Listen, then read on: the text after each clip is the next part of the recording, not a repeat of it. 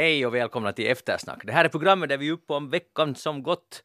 Jeanette Björkqvist är här och grattis, grattis till dig på 101, 101, 101 år av självständighet. Gracias. Jag får en granskan. Har, har du bytt till spanska nu? Det är fantastiskt. Kan du något, något ord annat än det där? Nej, inte Nej. ännu. Jag har först börjat idag. Ja. Muy bien. Har du någonsin gått på spanska kurs? Nej, men nu går jag så jag laddar ner en app. Jag ska ju, jag ska ju åka på semester i vinter så nu, måste, nu har jag förstått att man måste tala spanska i landet jag ska åka. Ja, nu är det ju ett höjden när man måste lära sig andra Hola. språk. Ja, hola. Nej, gud, nej, nej, nej, jag har länge velat lära mig spanska. Det här är jättebra. Nu Och ska på jag- god väg verkar du vara. Jättebra. Ja. Rico Eklund, grattis också till dig. Välkommen med i Eftersnack Por idag. favor. Gracias. Nu är jag helt ställd för jag vet inte vad jag ska säga. Det där. De nada, de nada. Ska Oh. man säga ingenting eller vad det nu är. Varsågod. Jag heter Magnus Det är ett program alltså Eftersnack. Vad är Eftersnack på spanska? Det ska vi reda ut till, nästa, eftersnack. det är till nästa vecka. Jag vet Jättebra. Vi, vi har mycket att tala om. Uh, Rico Eklund är skådespelare. Ibland får jag kritik för att jag inte pre- presenterar er som är med här. Men det är ju vad du är. Jag är skådespelare. Men det, det bleknar, förbleknar genast när man tänker på att du har suttit i Lucia-juryn det här året. Det har jag gjort, ja. Och Finlands Lucia är vald och hon heter Elin Kvist. Är du nöjd? Jag är nöjd, ja. Jag måste faktiskt, faktum kan jag avslöja att jag måste jäva mig när det gällde henne, för att jag känner henne. Så det där. Och det måste man i Lucia-juryn, om man råkar känna någon av de som föreslås så, så måste man jäva sig vad det gäller dem. Så det finns ännu institutioner där jäv, att det är viktigt att, att uh, sköta om det. Ja, Det var ju skönt att höra. Ja. Också i svensk Finland. det måste man ju förstås själv ta ansvar för. Och det Ja, det är just det som det ibland Det krävs, att man måste själv inse att, Ja. att kanske jag är jävig nu i den här mm, frågan. Precis. Blink, blink. Det är att lära sig av Ja. den. Rikos exempel. Men, men okej, så, men kan man då när man är jävig, och blir man glad? På vilket sätt var det någon släkt? Kom det fram? Sa du det just? Nej, jag är inte släkt, nej, Ja. men det, det är en kompis dotter. Ja, så att, Aj, till och med så också måste man jäva sig om det är en kompis Nå, nu tycker jag det, ja. ja. Just det. Nå, hur, vad gav det att sitta i Lucia-juryn? Eh, Det, det i- insikt i det arbete som jag inte haft och det är ju ett sånt hedersuppdrag så det var trevligt och så får jag vara med om Lucia-kröningen i domkyrkan där jag faktiskt aldrig har varit med alltså och sett det. Så nu ska jag sitta med där och följa med det. En finlandssvensk plikt. Ja, eller en, ja, en, Heder- ett, hedersuppdrag. Ett, ett uppdrag, ja, ett hedersuppdrag. Ja, snarare en plikt. Inte plikt, men det var bra. Och dessutom är du aktuell när du har gett ut en bok här tidigare i höst. Flickan skall uppleva historia. Berätta. Mm, Ja, tack. Eh, Det känns faktiskt stort, större än vad jag tänkte mig. Ehm, V- vad men- menar du? Att, att ha en konkret bok i sin hand som man själv har åstadkommit. Även om en stor del av texten ju är skriven av, av min farmor, men jag har redigerat materialet och skrivit egna texter och, eh, och redigerat bildmaterialet och, och så att säga gjort det som är ett ganska stort jobb det också. Så att det, eh, jag är själv förvånad att, att det var, var så. Jag menar, jag har varit med om många premiärer och på det sättet är det här en sorts premiär också. Men, men när det, i och med att det är något nytt för mig så, så har det känt, känts extra stort. Så är det så här när du går och sover så pajar du lite boken. Är det så du Men jag gör kan ju inte säga den, den är slutsåld första upplagan. Så. Där kom det fram lite reklam. Men alltså jag tycker nog att jag förstår Rico absolut till 100 procent. Alltså att jag har gett ut en bok så nu, nu får man vara lite kär i den och titta på Förstås. den och paja den också till söms och sådär. När man går och lägger sig. Så att det, det ska nog inte bli min första och enda utan det blir nog flera böcker småningom. Du skulle skriva om dina år på eftersnack. Det kunde bli en jättefin, en följetong kanske. Ja. ja. Det, det, Ja, alltså flera, vet du, eftersnack ett och två Ja. och tre. Ja, just det. Här, det här fick du gratis en, ett uppslag, hör du. Hej, det här var självständighetsbal igår och jag berättar genast att jag tänker genast avslöja att jag såg inte en sekund. Jag tittar allt från början till slut. Bra, men då är du rätt person att ha med i eftersnack. Jag tittar lite också på efterfesten. Uh, nu blev du gladare? Vad gav det i det här? Rico berättade vad det gav honom att vara med i Lucia-juryn. Vad gav det dig att se på de här fina, Nå, hör du? fint uppklädda människorna? Hör du, det var första gången jag tittade på det här med min dotter som är sju år. För hon ville nog absolut titta på, hon tycker att det är mycket intressant det här med att skaka hand. Så vi satt och tittade på när de skakade hand och sen försökte vi lite det där gå igenom att vad det nu är för människor och vad hela den här idén är. No, no, berätta, för jag har lite ibland svårt att veta. Nej, jag kunde inte riktigt förklara det men det där jag kan säga att hon var mest förtjust i Kitty Kokkonen som var inbjuden. Tanhupallo vet ni, från Putous. Jaha, just Stor stjärna. Det har jag också missat. Men, oj, oj. Men, men du satt troget där några timmar framför Jo, TVn. jag sa att hon får ta paus alltså när diplomaterna kommer in. Så att då kan man gå på toaletten. Nej, men det är ju mest intressant när de kommer tycker Nej, jag. inte kanske för en sjuåring. Inte för en sjuåring, nej. Jag vet inte riktigt om det var någonting annat heller som var intressant. nej det, det, var Hon har nu tittat, nu har vi uppfyllt den här alltså finländska plikten. Ja. Att, Det- att man ska sitta och titta på, på den här balen. För du är, ni var två av 2,44 miljoner Ja. människor som såg på detta. Ja. Är det rekord? Det låter ju ännu mer än vanligt. Jag vet inte, men, men det låter som väldigt mycket, det kan man väl Alltså säga. nästan halva Finlands befolkning då. Ja, nästan. Så, såg du också på det? Rico? Ja, så ja, det gör jag varje år. Om jag, förutom de år jag har haft glädjen att få vara på slottet själv. Då har, Oj, men då har, det jag, då har jag tittat på det sen efteråt förstås. Naturligtvis. Få se dig själv ja, där. och- ja, det underbart. Eh, Det där, uh, ja, vi tittar nog. Jag tyckte det var lite på något sätt tråkigare, eh, den här handskakningen i år. Kanske för att man inte många så många A-bekanta och B som överhuvudtaget kände igen så många som, det är ju roligt när man känner igen folk och, och så där kanske kommer på flera än, än de journalister som kommenterar. Så. Tänker att, äh, men varför kommer dit, den Alltså, där borde ju En besserwisser. En besserwisser, det är Ja. lite roligt att vara, ja. Och sen att kritisera klädsel och, och sådär. Vi hade en sån här pekpinne som vi alltid tar fram, en sån här penna som man kan dra ut. Och så brukar jag sitta vid te- stora tv-skärmen och märker ni det här och titta här, oj det här är fint och det, oj vad fult och så vidare. Ja. Så En liten självutnämnd expert alltså. Ja. Det, det, här känner jag, det här draget känner jag inte alls till hos Rico Eklund. Ja. Är Hade du någon pu- i publik eller var det, var det du själv där? Nej, det var min sambo och sen en kompis. Men vi brukar vara flera, det var, vi var ovanligt få, bara tre nu i år. Men Kanske de har fått nog av besserwisser. Det kan hända, det kan hända. Men alltså det intressanta är ju inte bara den här handskakningen som då faktiskt inte är särskilt intressant. Men det är det här när de gör de här vet ni, intervjuinslagen sen efter när alla har kommit in. Att titta på vad som händer där i bakgrunden. Jag såg till exempel Jallis Harkimo sprang omkring där. Jag tror att han skickade någon sån här video livestream där. Omkring. Och det brukar vara intressant att titta på. att Vad händer där bakom? Men det måste man ju säga eh, också som har varit med några gånger där att det, att det är en jätterolig fest. Jo. Alltså det är faktiskt och jag tycker Jenny Storbacka som debuterade som sångsolist där gjorde jätteväl ifrån sig tillsammans med Mikael Saari. Som de sjöng jättebra. Ja. Och sen noterar jag att den här Ville Rydman från Samlingspartiet och Laura Huhtasaari dansade och var inbegripna i någon väldigt alltså intensiv diskussion. Och jag skulle nog hemskt gärna ha hört att vad var det egentligen de pratade om för de kom mycket bra överens där på dansgolvet. Är du överraskad av att just Inte de två alls, kommer men jag skulle gärna ha velat höra att vad planerar de riktigt, vad var där på gång? Kanske ett nytt parti? Eller, Eller en ny ny familj. regering. Nej, inte ny familj tror jag verkligen inte. Men där är, det är någon politik, nå- någonting politiska, något, något, någonting. Men de kan gå ibland hand i handske. Det var också dagen då Helsingforspolisen grep sammanlagt 20 personer, rapporterar alltså svenska YLE och många andra medier också. Det, på kvällen greps 14 personer som väg, vägrade lämna platsen efter, en, efter att en tillställning i parken vid Lilla parlamentet tog slut och fyra personer greps i samband med demonstrationen uh, mot frihet. Demonstranterna bar tre hakkorsflaggor som beslagtogs. Självständighetsdagen med hakkorsflaggor, det var en ny sak. Det har ju nog tidigare varit också nazister ute och demonstrerat, men nu var det öppet så att säga med klar symbolik som inte man behöver alls liksom grubbla över vad den där symbolen betyder, utan här var då ett hak, flera hakkors framme. Var det Jeanette rätt av polisen att ta, plocka ner det här? Nu är det ju så att man får, symbolen i sig är inte förbjuden i Finland, men uh, man använder symboler på ett sätt som kan kränka andra människor, grupper och så vidare, så då får polisen ingripa. No, jag tycker ju nog att det var rätt och de hade helt bra motiveringar. Sen just för att den inte är förbjuden i Finland så tog det ju en stund för dem att utreda att på vilka grunder kunde de plocka de här flaggorna av dem. Men, det där, men jag är ju då inte förvånad över att, att de dök upp de här flaggorna. Det har inte varit någon hemlighet att i just det här gänget finns det människor som står bakom den här, här ideologin. Men det där, nu tror jag att det i alla fall blir svårare för människor att säga att, att man överdriver när man säger det högt.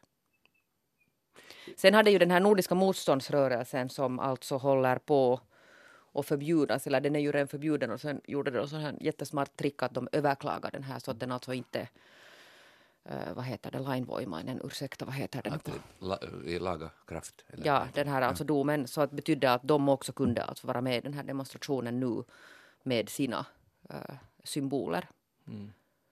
Det är högsta domstolen nu som ska avgöra vad som händer där. Ja, no, alltså borde då, nu har det ju dis- diskuterats, borde, sån, borde för symbol, till exempel hakkorssymbolen förbjudas helt och hållet uh, i Finland så det skulle inte så det skulle vara entydigt för polisen. Jaha, där är en olaglig symbol, den tar vi, plockar vi ner. Och vad jag nu har förstått så är det flera andra länder som har gjort det. Ja, men tycker du det? Nå det där, i princip så tycker jag ju nog att man kan göra det. För att det vad den här flaggan står för är ju inte någonting som, som borde alltså sitta i en demokrati 2018, snart 2019. Sen tar det ju inte alltså bort äh, människors ideologi om man står alltså bakom den här symbolen. Så det betyder ju inte att det försvinner. Alltså det, tänker jag. Det är ju sen en liksom annan slags problematik. Det måste definieras ganska noggrant då exakt vilken, alltså att eh, alltså det är hakkorsflaggan med rött, vitt, svart. Eh, för den finns ju en, men förstås ser den lite annorlunda ut den här hakkorset som finns i vissa till exempel finländska uh, förtjänsttecken fortfarande och, och flygvapnet hade det ju ända till var det till 70-talet tror jag. Eftersom jag det, tror inte alls att det var så länge. Som... Var det inte? Eller togs det bort redan efter kriget? Jag tror det togs bort, bort efter kriget. Men det fanns ja. i, i... Men den är ju annorlunda vänd. Ja, den är annorlunda vänd, men i alla fall det finns så att säga, ja. det måste bara, jag, jag, jag, tycker att den borde förbjudas, alltså den här så att säga nazistiska hakkorsflaggan. Ja. Det där nu, inrikesminister Kaj Mykkänen säger uh, i flera intervjuer uh, att han, han ska också vara intervjuer ikväll tror jag på YLE men han säger att ja, det blir så svårt sen att definiera att det är nu så här vilken symbol ska förbjudas och vilken ska inte och så vidare. Det finns en massa saker som de får gjort jättesnabbt när de vill. Ja. Det brukar liksom hittas lösningar. Det har den här regeringen också visat. Och så finns det vissa frågor som inte de vill hitta en lösning på. Mm. Och det här är då tydligen ett sånt. Ja, här är det. Här svävar, svävar man på målet ganska ja, mycket. Man kan ändra alltså, lagstad, alltså lagstiftningen i jättesnabb takt på en massa små områden. Det handlar till exempel om, om utlänningslagstiftningen och asylpolitiken. Det kan man göra alltså sån här, mm. utan att göra någon helhetsbedömning. Men sen fastnar man då på en sån här sak. Mm. Det här blev svårt. Och det skulle ju egentligen själva verket vara ganska enkelt för man skulle kunna definiera uh, till exempel tre symboler som där hela ideologin går ut på att krossa demokratin efter det systemet som vi har som är ett folkstyrt välde så att säga. I alla fall i teorin men också i, ganska långt i praktiken. Och ja, och symboler som är med våld vill krossa det här. Så jag tycker det är väl helt skäligt att tänka sig att de här symbolerna behövs inte på det sättet. Vi vill inte ha alltså tåg med naziflaggor Nej. i det här landet. Sen kan man ju ha dessutom att om det finns övriga symboler som, kan, som väcker ansvar, där måste polisen från fall till fall agera. Så som de gjorde då igår, helt på ett bra sätt. Så borde det, man kan ju hålla kvar de gamla formuleringarna och sen lägga till att vissa konkreta symboler är helt klart, det här vill inte finnas folk ha en extremt överlägsen majoritet vill inte att det ska finnas. Och vad, vad är annars den här grejen, jag vet vi har diskuterat det här förut, men va, varför ska man på självständighetsdagen dra fram nazisymboliken? Finns det någon logisk förklaring till det här? Igor? Ja, men det måste väl vara den här alltså nationalismen, alltså jo, den här fosterländskheten ja, som de säger. Nationalsocialism eh, som, ja, för den nationen, men det är ju förstås inte någon symbol för Finland på något sätt. Ja, men det är väl det så som de tänker. Men det är ju alltså deras mm. högst, högtidsdag, det är ju det här landet de vill försvara då mot, mot alla andra och liksom vad de nu talar om sådana här angrepp och, och människor som tränger sig in över våra gränser och allt det här. Att det är ju liksom det här landet de vill mm. försvara och det är ju för dem alltså då den dagen när de försvarar eller behöver liksom visa sitt ja. offentliga stöd. Nu är det alltså, nu, inte skulle för, ännu för, inte det så många år sedan då var det, låt oss säga tio år sedan var det anarkister som demonstrerade utanför själva festen och ställde till med allt möjligt uh, strul där. Och det har försvunnit och nu är det då nazisterna mest som får mest uppmärksamhet. Men inte, inte skulle man ju att kunna riktigt tänka sig för tio år sedan att snart dyker det upp, alltså man går med en öppet med naziflaggor på självständighetsdagen. Och nu vänjer vi oss vid det här. Och sen nästa år om det, om det är fast tio flaggor och det blir lite fler arresterade, så man, ja men det är nu så här det är och det är nu så här det, det går. till självständighetsdagen. Ja, det här hör liksom ja. till självständighet, självständighet. Men man kan nu det där, fundera ännu på den här nordiska motståndsrörelsen, så det är ju inte något nytt fenomen. De har ju funnits ganska länge och det har varit alltså synligt och de har gjort en massa saker och, och synts alltså, deras flaggor och liksom allt det här. och de har man nu inte då velat på något sätt problematisera på hemskt länge före det sen blev hela den här rättsprocessen där, mm. där man beslöt att förbjuda dem. Och det var ju då också jättesvårt det här att kan man nu förbjuda sen en rörelse. Men jag menar den som lite orkar läsa sig in på att vad står den här nordiska motståndsrörelsen för så borde nu för ganska länge sedan ha, ha förstått att det är nu inte kanske någonting som är lämpligt i denna demokrati. Mm. Men sannolikt alltså till nästa självständighet så har, så har ju det här liksom förbudet mot dem trätt i kraft och så Vilket kan betyder, de demonstrera med. Nej, och sen betyder det alltså att de kommer att, att det där infiltreras i en massa andra organisationer. Det hade finska YLE alltså gjort en sån här utredning på här under, precis dagen innan självständighet tror jag, mm. på onsdagen. där det fanns också några samfinländska uh, riksdagsledamöter med i det där nätverket. Men det var sen frågan om var de med medvetet eller hade de bjudit, satts in i den här Facebookgruppen och så vidare. Det, var, det blev lite oklart när jag läste den här artikeln. Men, men uh, ja, det problem, problemet med att förbjuda en organisation är ju sen det också att vad händer sen? För att som du sa, Jeanette, den här ideologin försvinner inte så där bara. Nej, men jag tycker att det är ändå liksom, jag, jag förstår alltså det här den här problematiken är att, att man får inte bort det med att förbjuda och, och sen är det liksom den här yttrandefriheten. Men jag tror att man mm. drar liksom någon slags gräns nu för det. Mm. Uh, och det är ändå alltså en ganska viktig signal att det här är någonting som inte det här landets alltså rättsväsende och, och moral på något sätt godkänner. De vill ju störta alltså demokratin. Så är det.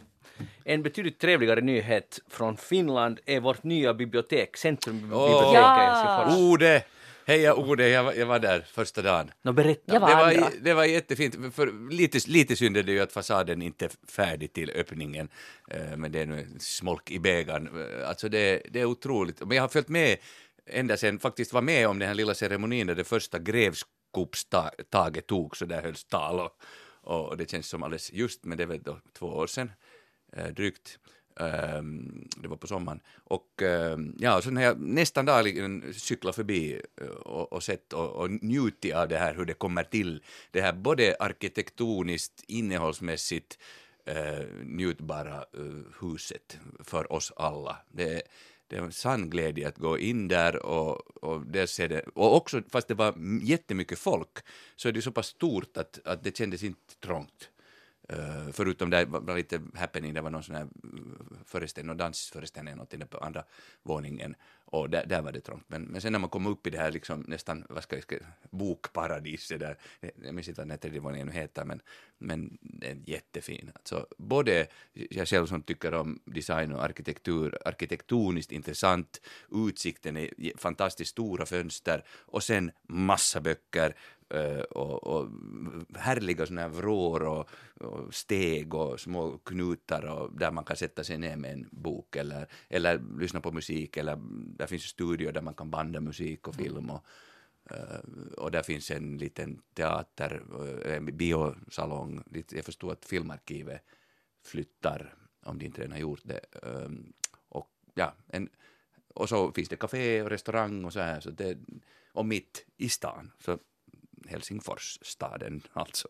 En, helt kort, det som är synd nog att Filmarkivet flyttar för att de har så otroligt fina på Orion, ja, absolut, ja. Att det där tycker jag inte att kanske är det bästa beslutet. Men det är en annan sak, nu ska vi inte uh, du har också Jeanette varit där? Ja, ja, jag var där igår och sen var det faktiskt någon, skulle det nog ha varit faktiskt Iltalehti som skrev, uh, rubricerade den här, alltså antalet besökare igår, alltså då andra dagen det var öppet, var mångfalt fler än någon som deltog i de här de här demonstrationerna. Ja. Och det tycker jag på något sätt är en sån här ganska fin twist på det här att det är trots allt alltså många flera som understöder den här liksom biblioteksverksamheten och, och det här tänket. Ja, och det där måste man komma ihåg. Att, att det är 200, eller det var väl nästan 2000 i, i den andra demonstrationen. Men, ja, men det var jättemånga flera. Det var många, många fler som hyllar biblioteksväsendet. Och man tänker, vad kan man göra, göra med skattepengar? Jo, vi bygger ett nytt bibliotek. Så det är en av de bästa besluten som, och, som man kan fatta. Och för Helsingforsborna och, eller också kranskommunerna, så det är att det finns ett vardagsrum som är öppet gratis för alla. Man bara kan gå in och bara vara det är helt extremt värdefullt och det är jo. sådär centralt. Det är helt, det, jag tycker det är helt jo, fantastiskt. Och sen om någon nu alltså i bygderna sitter och tänker åh vad de orkar tjata om sitt centrumbibliotek mm. så det är ändå liksom, det är en stor symbol också för hela biblioteksväsendet tycker ja. jag. Det är liksom det här I man satsar på. Så det ja. borde ha alltså, vet ni, på något sätt effekter också överallt annanstans. Mm. Att här är nu liksom en hyllning till biblioteket. Och nu hoppas man att Helsingfors i sin marknadsföring också utåt, det här är ju gjort till stor del för vi som bor här och betalar skatt, men man också använder det här, för det här är ju en fin symbol för Finland. Hej, vi har satsat på ett nytt bibliotek. Jag tror att det kommer att vara, alltså det har ju varit jättestor sån här internationell uppmärksamhet på det här. Det, är byggt det här och Amos Andersson museum har, nu har det varit ganska bra flyt för Finland nu. Verkligen, och, och, och, hur det här har förändrats, det området, är ju framförallt nu med, med ordet positivt, för att det som inte fanns där var ett blickfång, för jag tycker att musikhuset arkitektoniskt nu inte någon speciellt lyckad skapelse nog som musikhus i sig, för, för musiken. Uh, och Sanomahuset är nu inte, det är nu sån en glasklump där. Så, och sen de där byggnaderna som var där bakom mot järn, järnvägen, eh, tycker jag inte vackra De är förskräckliga. Ja. Mm. Och, så det var så fint att det kom nu någonting som, som, som är, är faktiskt både praktiskt och en Eh, fröjd för öga, en verklig pärla. Tycker du Jeanette, nu när vi marknadsför det här hårt utomlands, att Finland bildningens land och, och vi satsar på, på ett bibliotek som är öppet för alla och så vidare. Är det, finns det en förljugenhet i det här? För att samtidigt har regeringen skurit ner i undervisningen och alla sådana här anslag har ju de flesta i alla fall skurits ner. Och blir det liksom att det här var Det är klart att det är på ett sätt liksom en förljugenhet men alltså det är ändå ett faktum som, som tydligen de här internationella journalisterna har varit alltså väldigt, de har haft svårt att förstå det här att vi har ett biblioteksväsen. Alltså inte bara ett centrum, vi har ett biblioteksväsen som gör att litteratur är i princip alltså tillgängligt för alla oberoende av vem du är. Mm. Och det kommer man ju alltså inte ifrån och det har vi ju, och det hoppas jag nu alltså med det här, liksom att det här på något sätt visar det att det här värnar vi om. Mm. Också fast det skärs ner. Men jag menar, biblioteksväsendet är ju en av de här grunderna på något sätt den här jämlika demokratin för alla i det här landet. Och det är så fint också, alltså förutom att det är så mycket böcker, men det, biblioteket är där så mycket mera än det, och det är ordet ett, ett ypperligt exempel på. Jag hoppas att det här också betyder att alla kommuner förstår att de här anslagen till biblioteken, att det är sånt som de måste hålla alltså sina anslag, att biblioteken kan upprätthålla alltså en, en service. Men jag skulle höja en lans för att inte bara tala om Helsingfors, alltså Åbo, Åbos nya huvudbibliotek, eller relativt nya, det, vad det nu är, tio år sedan, kanske drygt nu den, som det byggdes, och en jättelyckad skapelse också, där man kombinerar det gamla huvudbiblioteket eh, med, med det här nya, en, en, också jättefint arkitektoniskt med med hur man kombinerar gamla byggnader. Det var inte bara huvudbiblioteket utan så kallade uh, kanslihuset som blev café och, och så vidare. Ja, och Borgo har också ett jättefint sådär ganska ja, nytt bibliotek. Ja. Det finns många, också fina gamla bibliotek. Ja. Det som är rörande är roligt att se. Vi håller alla på att spricka av, av uh, lycka. lycka, för, för det här biblioteksväsendet. Ja, ja Vasabiblioteket också. Som ja, ja, det finns många fina ja, bibliotek. Ja. Det är fantastiskt. Och Kyrkslätt. ja. ja, det är också. Och Pargas, ja, det finns många Absolut. fina. Och till och med vårt lilla bibliotek i Vehmersalmi i Savolax det också och upprätthåller folkbildningen. Höjer jag en lans för. Ja, vi kan fortsätta i evighet men alltså tänk hur djupt det sitter att vi älskar bibliotek. Mm. Alltså det är ju ganska, ja. det är ganska vitsigt. Ja, här är vi väl nu, vi får inte någon sån här hård debatt här nu, vi är ganska Nej, vi är, eniga nu, i den här därför frågan. går vi vidare. Det, var ju, det här var veckan när mässlingen äh, landsteg än en gång i Finland, eller det var nu faktiskt en överdrift därför att en person, hittills ett barn i Österbotten i Jeppis, i alla fall hittills ett barn och plus en, det var ett barn som var på utlandsresa tillsammans antagligen med sin familj och sen en vuxen person i Esbo tror jag hade också varit på utrikesresa. Han var vaccinerad, barnet var icke vaccinerat. Och äh, uh, debatten går het, kanske till och med li lite för het tycker jag personligen. Hur har du läst om det här Jeanette? No, jag, hade där, jag var kanske lite förvånad sen när det kom den här eh, Sanni Gran Lasonen som ville plötsligt knyta den här vaccinet i barnbidraget. Då tänkte jag att, att i och för sig en, en fin tanke men det låter som att vi skulle ha ett enormt alltså stort problem i det här landet med att människor inte låter vaccinera sina barn och så är det nu väl vad jag nu förstår inte ändå. Fast det finns alltså vissa Regionalt, regionala ja, sådana här, men jag menar det där att det har varit ganska stora reaktioner på den här och det har ju varit ganska mycket framme i alla möjliga medier. Senast igår i A-studio hade de varit riktigt uppe i Larsmo utrett att har det här någonting med lästadianismen att göra. Mm. Vi, och kom väl fram till att nej, jag Jaha. tror att de kom fram till att det nu kanske ändå inte har. Jaha. Okay. Uh, men människor, det, människor har väldigt mycket åsikter om det här och arga, det, det, kan man väl säga överlag att folk är väldigt arga, eller en del, de som uttalar sig, väldigt arga och det berör hemskt mycket. Det är intressant, tycker du att, uh, Rico, det finns någon, är du, är du arg? på att någon inte har låtit vaccinera sina barn? Nej, jag, eh, jag, jag arg, men eh, ja, alltså, jag förstår inte den här vaccineringsmotståndet. Alltså, jag tycker Uh, när det gäller sådana här... Grundvaccin? Ja, grundvacciner. Det är annars att med influensavaccin uh, tycker jag nog inte man behöver ta om man inte vill. Uh, men, det där, men det här som, som är sådana här stora sjukdomar. Sen en annan sak med mässling, att för mig som är född på 60-talet så har jag ju själv haft mässling på 70-talet och, och, inte var det någon, jag menar det var, var, var hemskt många som hade och, så nu, nu låter det lite som, alltså jag tycker det är illa förstås, vi ska hålla borta mässlingen, det är inte det jag säger, men det låter som den skulle vara så otroligt farlig den här mässlingen och då var det ju, jag vet inte om alla hade mässling, men ganska många. De flesta hade väl, alltså ja. barn. Ja. Han, han, jag vet inte, har ni haft mässling som barn? Jag vet inte, jag tror att jag har haft det. Men jag, jag kommer inte ihåg. Ja.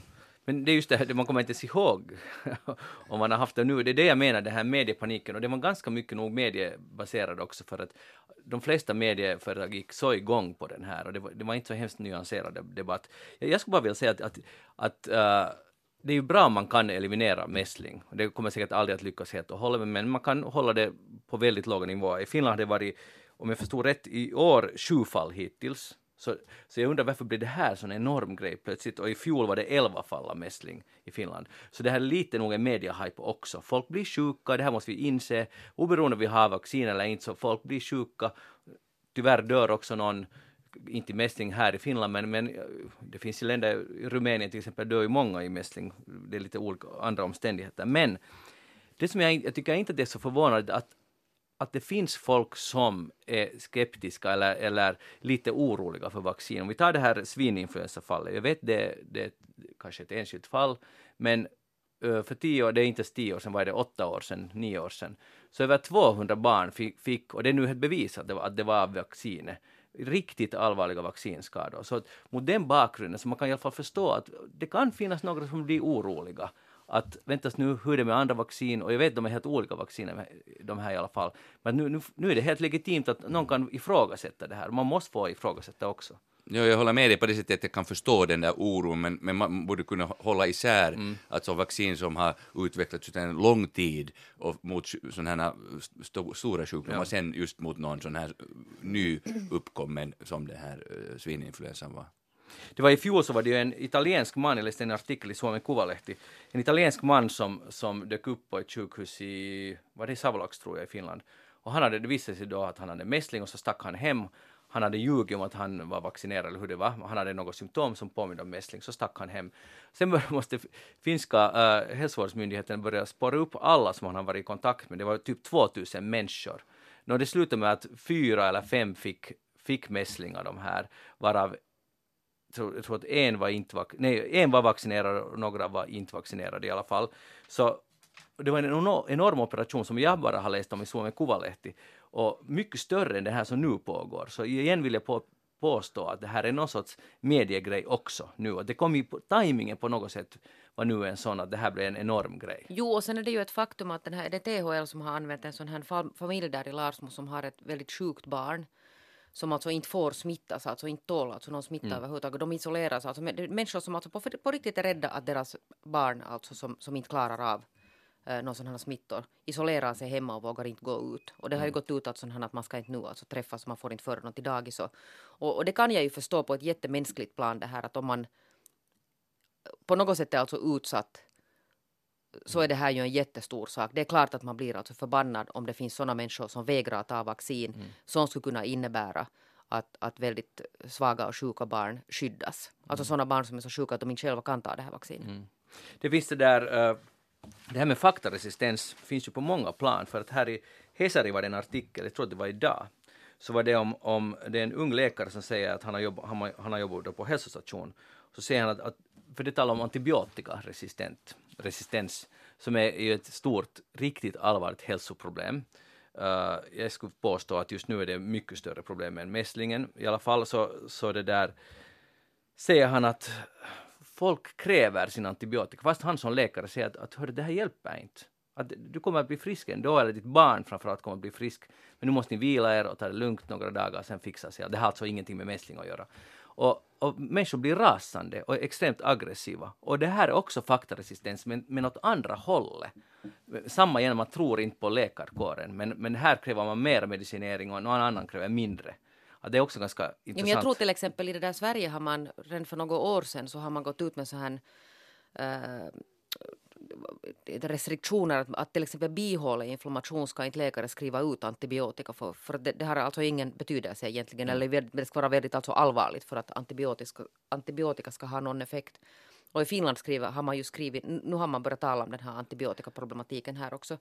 Men länge var det ju så där, du gick dit och så sa du att aj, jag har lite ont och så kom det antibiotikareceptet. Mm. Som alltså egentligen inte, alltså den skulle, i princip så går den här sjukdomen över på samma tid utan antibiotika. Ja, samma gäller ju öroninflammation, ja. öroninflammationer, ursäkta, som lite samma, där de flesta bor, det kan ta en dag längre eventuellt, men, men att det i alla fall ändå att man blir frisk. Men det är, vi vill ha mediciner. Jeanette Björkis, vad har du tänkt på den här veckan? Nu hörde jag har tänkt på tiden vi lever i. Alltså vi har ju talat många gånger om det här med, med mobiltelefonanvändning. Och nu, nu, har jag läst om en, en restaurang i Storbritannien eh, som det där för att på något sätt nu åtgärda det här problemet med föräldrar som går ut och äter med sina barn och så sitter de med sina telefoner i näsan. Uh, har gått ut med ett sånt erbjudande för två veckor sedan. Alltså, att nu får man gå och äta med sina barn och barnen får maten gratis förutsatt att föräldrarna lyckas hålla telefonen borta under hela den här middagen. Och det här baserar sig alltså på någon utredning som de har gjort bland 1500 kunder som har visat att, att 20 procent av de här barnen som har, har tillfrågats i den här undersökningen upplever att föräldrarna bryr sig mer om telefonen än om dem under den här middagen. Obs, alltså det här är familjer som går ut och äter tillsammans och så sitter föräldrarna bara och, och det där med sina telefoner. Nå, jag vet inte hur det kommer att gå det här men att man kan ju hoppas att, att det går bra. Förlåt, var det här i Finland? Nej, det här är i Storbritannien men jag väntar nu på att någon ska nappa på det här. Det är därför jag talar om det här. Varsågoda och skäl den här idén. Men här är alltså den grejen att, att när man kommer in i den här restaurangen så måste föräldrarna lämna sina telefoner i en låda. Alltså man får faktiskt inte ens ha, det är inte så där att det räcker att du har den i väskan och inte rör den utan du måste lämna den ifrån mm. dig. Och det kan vara ett ganska bra test. Jag hoppas det här kommer väldigt snabbt ja. till Finland för jag får många gratis måltider på det här. Det är ju ganska lätt. Ja, för dig ja. ja. Men, men, men så du, du är inte så du fast i det här smarttelefon Nej, jag skulle ha genast lite svårare. Skulle du? Men vad är det? Jag säger alltså, det. På riktigt, man är ja. där med en annan riktig människa, det måste vara familjemedlemmar. Jag håller helt med dig så här ja. mentalt, teoretiskt. teoretiskt och mentalt och med, med hela mitt hjärta. Men mina händer och min telefon vill något annat. Ja. ja du, du, är, du är liksom det influerad av någonting som du inte kan kontrollera. Jo, och ändå är jag liksom in, den mest extrema varianten alls, men, men, men ja, den är ofta där. Och, jag vet, varför kan man inte lägga undan den liksom? Och så, ofta är det så att jag, om man inte, jag inte har kavaj på mig, vilket jag inte har så ofta, så då är den där telefonen eh, i rockfick och så går man in på restaurang och då har jag den i handen och det känns obekvämt att ha i fickan så då är den på bordet. Mm. Och, så kan ju... du inte låta bli att Nej, och sen titta. äter man lite och så pling säger den, ah, måste man titta lite och oj vad var det där och, och sen kanske ens bordssällskap gör det och då glider man också in i det där. Jag ska ge en, en sån där enkel telefon åt dig i julklapp. För att, alltså Han vill som, inte ha det. Men, men jag tänker ge den ändå, du måste använda den. För att, för måste grejen, jag? grejen är den att, att om man, Rico har tydligen en viss självkännedom, eller hur? No, det, ja, ja, du vet ja. att du är, helt enkelt, du är drogad av den där telefonen? Jag är delvis det, ja. ja. Då måste man ju göra någonting. Ja. En alkoholist som är medveten om det gör också någonting, eller, någon, eller man är beroende av rött kött, om man mm. tycker att man inte ska äta rött kött, så gör man, försöker man.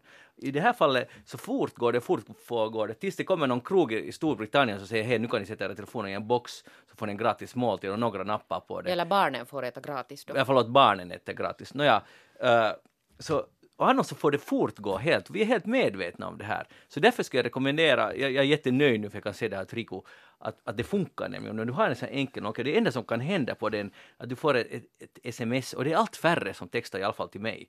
Så det, det händer inte, det finns ingen orsak att... Hur ska jag hålla mig uppdaterad om allt som sker? Du talar med den där människan som är där, vet du, passion. Men du menar att jag skulle ha dubbla telefoner? Alltså en som Nej, du ska, du ska spola ner den där gamla. Ja, en restaurangtelefon. Ja, ja en restaurangtelefon ja, som, som bara kan ta emot samtal. Vi börjar med det. Ja. Jag, jag ska ge den här julklapp. Jag tror det kostar 49 euro. Jag tror jag har kvar en gammal som jag kan använda för det. Okej. Okay. Men så kommer du under sen och säger att batteriet inte mer fungerar, du kan inte ta den. Ja, men jag vill bara du, säga... Du märker att jag försöker Han försöker. Men på tal om det så, alltså har de, så har de inrett vid Turun yliopistos avdelning för hjärnforskning så har de alltså inlett ett sånt här längre forskningsprojekt där de ska undersöka hur föräldrars eh, skärmberoende påverkar barnen. Det här är ett lite känsligt ämne men om två, tre år får vi något resultat därifrån. För att det påverkar alltså också relationen med barnen. Ser du det?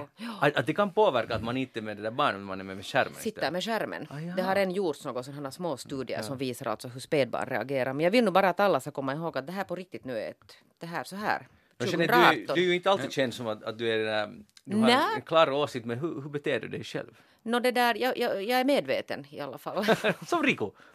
Nej, men jag är kanske ännu lite mer medveten. ännu mer? Ja. Du är ännu mer medveten, men du har inte gjort någonting åt nej, saken, men, du, nej, men alltså nu är det ju så då att det där, det finns en sån här app som man kan sätta på sitt barns telefon som, alltså, som låser den här skärmen. Alltså den begränsar alltså dels hur länge barnet kan vara och sen kan man lite övervaka det där. Är det screen time? Ja. ja. Och, det där, och sen föreslog min dotter att, att, det där, att man borde sätta de här också på den ena den en, husets ena förälders telefoner.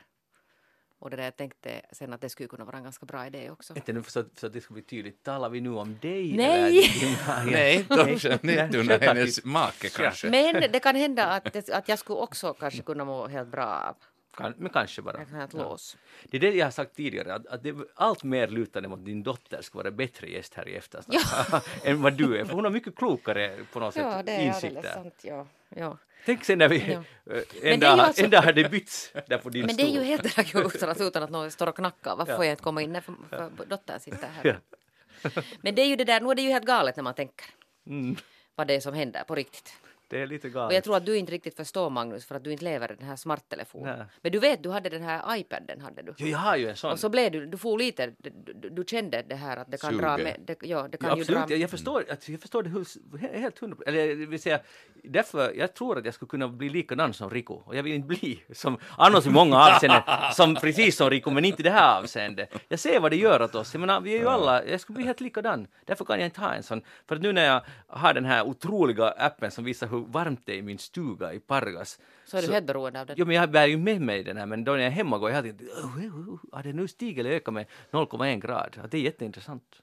Så Men det där, kommer så alltså- där det var- illa är det. Men det var någon sån här mem som gick ut också på de här sociala medierna som visar alltså en sån här bild där det sitter en sån här, den här släktens mormor och sitter i en soffa och så sitter då alla de här ungdomarna och hennes barn och deras barnbarn och alla omkring henne och alla sitter alltså med telefonen framför sig och hon sitter den här gamlingen ensam där. Att då det är ju någonting som man lite kan liksom reflektera över. Jag tror att det är helt verklighet på jättemånga ställen. Jo, jag brukar, på tal om restaurangbesök, så jag brukar titta ganska mycket omkring mig, hur, andra, vad andra människor gör. Kollektivtrafiken och restauranger. Ja, ja okej på restaurang. Och där ser man, jag tycker ganska ofta faktiskt, alltså familjer eller ganska ofta ser far och son, far och dotter går ut. Och så tänker man att wow så fint, nu går de ut tillsammans. Men så, de, de säger ingenting åt varandra utan båda är på sin varsin skärm. Och jag tycker bara i alla fall se, jag säger inte att det är tragiskt för jag vet inte, de har kanske en superbra relation och orkar nu, just nu lyssna på varandra. Så det vet jag inte, men jag ser hur det ser ut i alla fall. Det ser ju ganska tragiskt ut. Att man är ute tillsammans och man utbyter inte ett ord utan bara båda är i sin andra Ja, verklighet. jag, jag, jag vill inte direkt försvara det här skärmanvändandet, men just det som du var lite inne på, att, att man ska inte heller döma, alltså folk kan ha en bra relation och, och ett bra liv trots att de är mycket på eh, Skärm. skärm och sociala medier. Men, men sen är liksom, äh, hör det till god ton, eh, savoir vivre som min mamma skulle ha sagt, att, att eh, att när man är tillsammans med andra inte sitta och ta fram den där telefonen. Som, Men tror att det hör jag till god tycker ton? jag, För jag tycker inte alls det hör till god. Ja men det är normalt. det borde höra Det borde höra, ja. tycker du, men jag till exempel, nu tycker ju en 20-åring tycker ju inte att det hör Mm. till god ton. Det är sant. Att det är helt normalt att man alla har framme. Att, att man har framme det. Jo, och det jag har fått det här, alltså, jag har fått ju diskussioner med tonåringar ibland och sen har jag sagt, jag har då ganska sträng med det här att man tar bort, jag plockar bort telefoner alltså av folk. Eh, att jag inte förstår det här, att jag är en sån här gammal generation och, och jag fattar inte den här liksom unga generationen. Så jag att, att nu är det nog bara så att vilken ålder man än är, så sån här go, alltså gott beteende. Att är man i ett sällskap vid matbordet så då sitter man inte med telefonen. Det är nu bara så. Det liksom ändrar inte över generationer att man ska kunna alltså sitta och umgås med människor. Det är helt, det är helt struntprat. Då är det liksom föräldrar som inte har haft tillräckligt hård kontroll där. Men vad händer sen när, eh, nu, nu sitter du här och domderar och du plockar folks telefoner av dem, men att om, om, om 30 år, de som du då plockar telefoner av, då, då är de vid makten så att säga, sitter i eftersnack och... Ja, jag hoppas att just de är som jag har plockat telefonerna av, men nu har jag ju inte alltså helt kontroll över dem hela tiden, att jag borde få kontrollera dem liksom hela Alltså, du, du tiden. borde få kontrollera mycket mera i samhället, det skulle nog Ja, vara bra. jag tror det. På alla sätt. Ja, ja, det känns så faktiskt. Men Jeanette, jag försökte säga en sak, att, att om eh, det kommer att förändras, alltså vad som är okej och vad som inte är. Och just nu är det en äldre generation, till exempel vi här tycker att det hör nu inte till god ton. Men när de växer upp Ja, så kan de inte växer umgås upp med det- varandra Nej, mera. det är möjligt att det blir så. Men de kommer att tycka att det hör till god ton att ha telefon, att det är helt okej. Och det gör de ju, alltså det finns ju, Ja. alltså det kommer ju redan, alltså nya Ja, men- generationer alltså hela tiden. Alltså om man går tillbaka några årtionden så var ju, var ju det att titta på TV. Alltså det, folk tittar för mycket på TV. Men det är lite annan sak, för du har den här TVn alltså, Jo, då sitter du hemma. men Men, det är- nu när du har den här med dig precis hela tiden. Det, jo, visst är det delvis annars, men, men också delvis samma. Det att, att vi är ofta... Uh, uh, vad heter det? Alltså, upp, vad heter det? Obsessed, alltså... Besatta. Besatta. besatta, tack. uh, av uh, någonting, att någonting är så otroligt illa och någonting mm. är så fel. No, men nu är det färre, färre och färre som sitter och tittar på TV överhuvudtaget. Det är många hem som inte har någon TV, för man har de här skärmarna som, som är Men nu har alla en egen TV. Och, ja. Så det har blivit värre problemet. Ja, Egentligen. Ja, jag, jag är inte så... Ja. Jag tycker man måste använda för... dem med, med uh, förnuft, men, men jag är inte men, annars så emot det. Du, du, nu måste vi gå vidare, men du sa att man ska använda dem med förnuft, men du medgav själv att du inte gör det. Ibland, ibland ja, ja, förfaller jag Just det. hemfaller jag. Därför att du är beroende ja, ja, av din personliga TV. Ja, delvis, ja. ja. Vi fick honom vara erkänd. Det, det, var, det kändes Men det ska jag ännu säga, för det är många föräldrar sen som säger som har alltså tonåringar och sådana boende hemma, så att man kan inte göra någonting, att man får inte bort den där telefonen, att de bara sitter, att vad ska man mm. göra? Mm. Och mitt råd är att ta bort den där telefonen. Mm. Inte det svårare så. Föräldrarna är auktoritet, ta fysiskt telefonen och så plockar man bort den. Där kommer ett råd av Jeanette Björkqvist och om det blir problem så, så kontakta jeanette.björkqvist.yle.fi eller hur? Ja. Björk, eller gmail.com. Aj, du ger riktigt din personliga adress. Ja. Oj, nu menar, nu menar ge, hon allvar. Jag kan ge råd. Utmärkt. Hej, Ben LeCompte, vem är det? Rico Eklund. Eh, det var han Simman som avbröt. Ja, ja. han har avbrutit. Jag vet. Det, vi har inte talat om det i eftersnack. Alltså min Aha, stora du, hjälte. Du hade det på, ja. Jag hade det på listan redan ja. för en vecka sedan men, men då, då det hände någonting här i studion så det kom inte med. Han skulle då simma över uh, Stilla havet helt enkelt från Japan till Los Angeles eller någonstans i Kalifornien. Och pipan gick det, det var ju ganska lång väg. Uh, de kom inte fram och nu är de på väg med segelbåt till Hawaii istället. Jag skulle bara vilja uh, summera upp att, att han har ändå min fulla respekt för att han gjorde så galen sak som inte borde ha gått och det gick inte heller. No, du har hejat honom på, på, honom jag vet inte hur många gånger. Ja, han, ja jag diggar honom. Men hur länge orkar han? Uh, de startade för väl 160 dagar sedan ungefär. Och, men det var nog dagar där de inte simmade, det var storm och så här. Men alltså hela all, båten alltså seglan gick sönder och den där lilla, bo, vad heter inte bojen, men uh, de hade en liten sån här... Jollen. Jollen, just tack. Jollen som den gick också, blev trasig. Allting, det gick helt enkelt allt åt skogen rent tekniskt. Han skulle nog orka simma och han var den enda, sen hade de en sista dramatisk omröstning där på båten, på segelbåten en kväll och han var den enda som röstade att han skulle fortsätta och alla andra ville att, att nu måste vi avbryta Aj, det här. Han själv skulle ha ännu här... Han var helt ja, let's, let's do it för att han, han, är, crazy, han är galen. Ja. Alltså nu är han ju galen, men på ett positivt sätt ändå. Ja. Och nu tänker han uh, försöka nästa år, men han har lite sänkt ribban. Han tänker bara simma från Hawaii till Kalifornien. Så det är ju en, det är ett stenkast bara några simtag och så är man framme. Rico Ekman, vad har du tänkt på den här veckan? Jag har tänkt på uttrycket det här att ändamålen helgar medlen, eller, en, eller tvärtom, att eh, helgar medlen ändamålen. Och då eh, tänkte jag på en sån sak eh, om gårdagen, alltså jag går tillbaka till demonstrationerna för att vi bor alltså vid Töletorg i Helsingfors och har då under, är det nu fyra års tid, eh, tyvärr kunnat följa med den här eh, 612-rörelsens tåg som går då från Töletorg till hjältegravarna. Och på deras hemsida står det att det är då en opolitisk rörelse, eh, men, den, men det är alltså en högerextrem uh, från, från många olika grupperingar som är med där. Kanske där slinker med också helt så att säga opolitiska. Uh, och och de samlar sig där och så håller de något tal som man nog inte hör upp till vårt fönster vad de säger, men, men något tal hålls det och så tänds facklorna och, och så går de i mycket organiserad tropp då till hjältegravarna. I sig alldeles fint att gå dit. Eh, men eh, man säger ju att ändamålen helgar medel, att, att, att, om någonting är ett bra ändamål så, så får man göra liksom nästan vad som helst. Det, och det stämmer ju egentligen inte, men, men det är ändå bättre än tvärtom, alltså där, där, eh, där medlen helgar ändamålet. Det vill säga, när de tänder alla de här facklorna där på torget så är det ju jättefint. Alltså det ser ju otroligt vackert, den här mörka uh, självständighetskväll, natten blir det nästan, känns det som när det, det där vid klockan 18. Det är otroligt uh, magiskt med, med eld och, och sen massa människor som tänder de där facklorna. Och, och jag samtidigt liksom blir för en stund så wow, oj vad fint, tills man A, då kommer på sig själv att vem är det som samlas där och varför och Eh, så förde förstås eh, tankarna till eh, liknande fackeltåg på 30-talet. som också där man utnyttjar den här stilfulla, eller, eller liksom en estetik som, som vädjar till folk. Och jag blir liksom gripen av mig själv att jag förstår varför varför många människor liksom följde med och, och, och tyckte att wow, det här är, liksom, här är ordning och reda, för de, de håller också ordning och reda och de är måna om att man, det inte ska visas några politiska symboler och man får inte ha några flaggor och ens något plakat eller någonting utan alla bara ska vara där. Nästan alla är klädda i, i svart eller mörkt.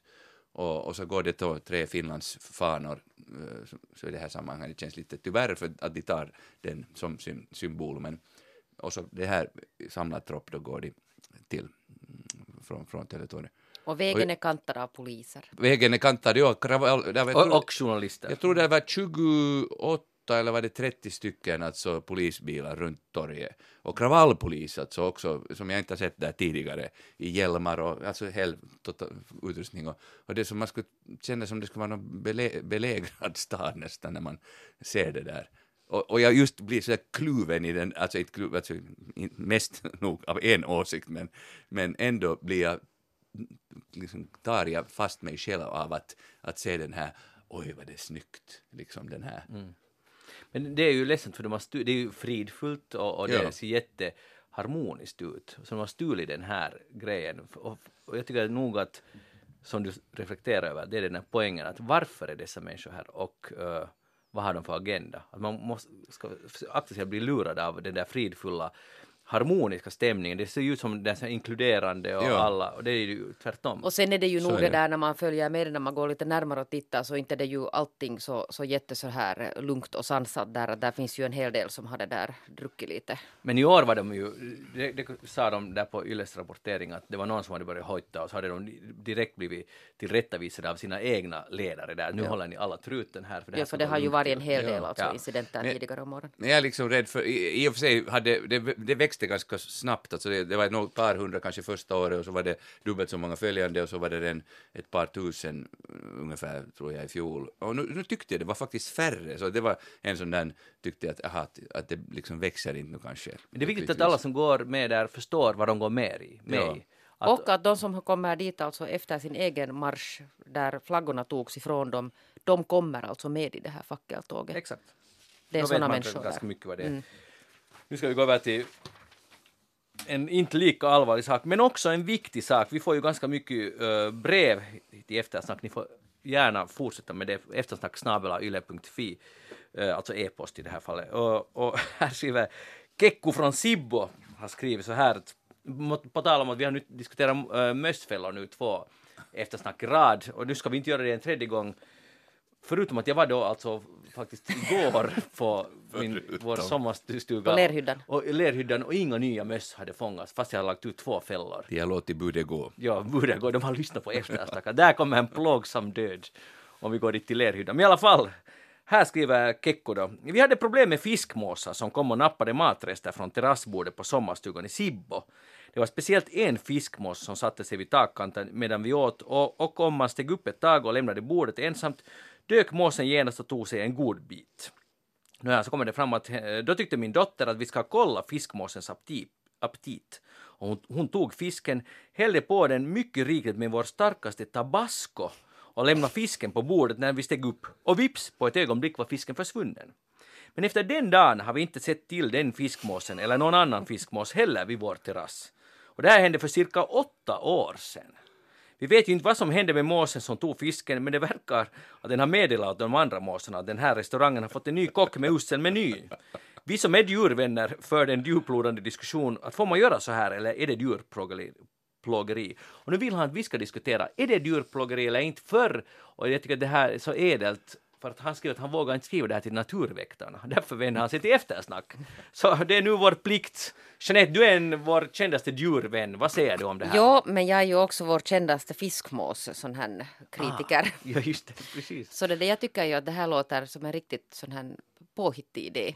Aha, du, stöd, uh, du understöder Men kan man tänka som så här, uh, naturens, vet ni, sådana här interna regler att det där, kan man belasta nu den här Sibbo-familjen för att den här måsen var så korkad att den tog en sån här tabasco? Den var hungrig, Jeanette. Ja.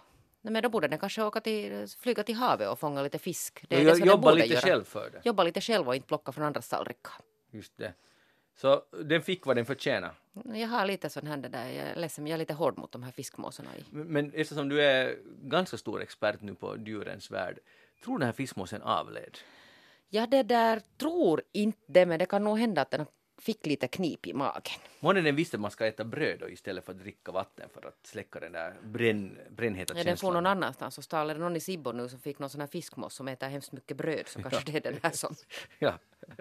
Så Rico, Ja, jag, jag tror att en klok fiskmås skulle lämna den där tabascon. Nu borde den ju märka att det inte är liksom så. men den har, uppenbarligen, den har ju lämnat, och inte bara den utan alla dess fränder också. Ja, så därför tänker jag att det kanske beror egentligen på något annat, att de sen inte har återkommit.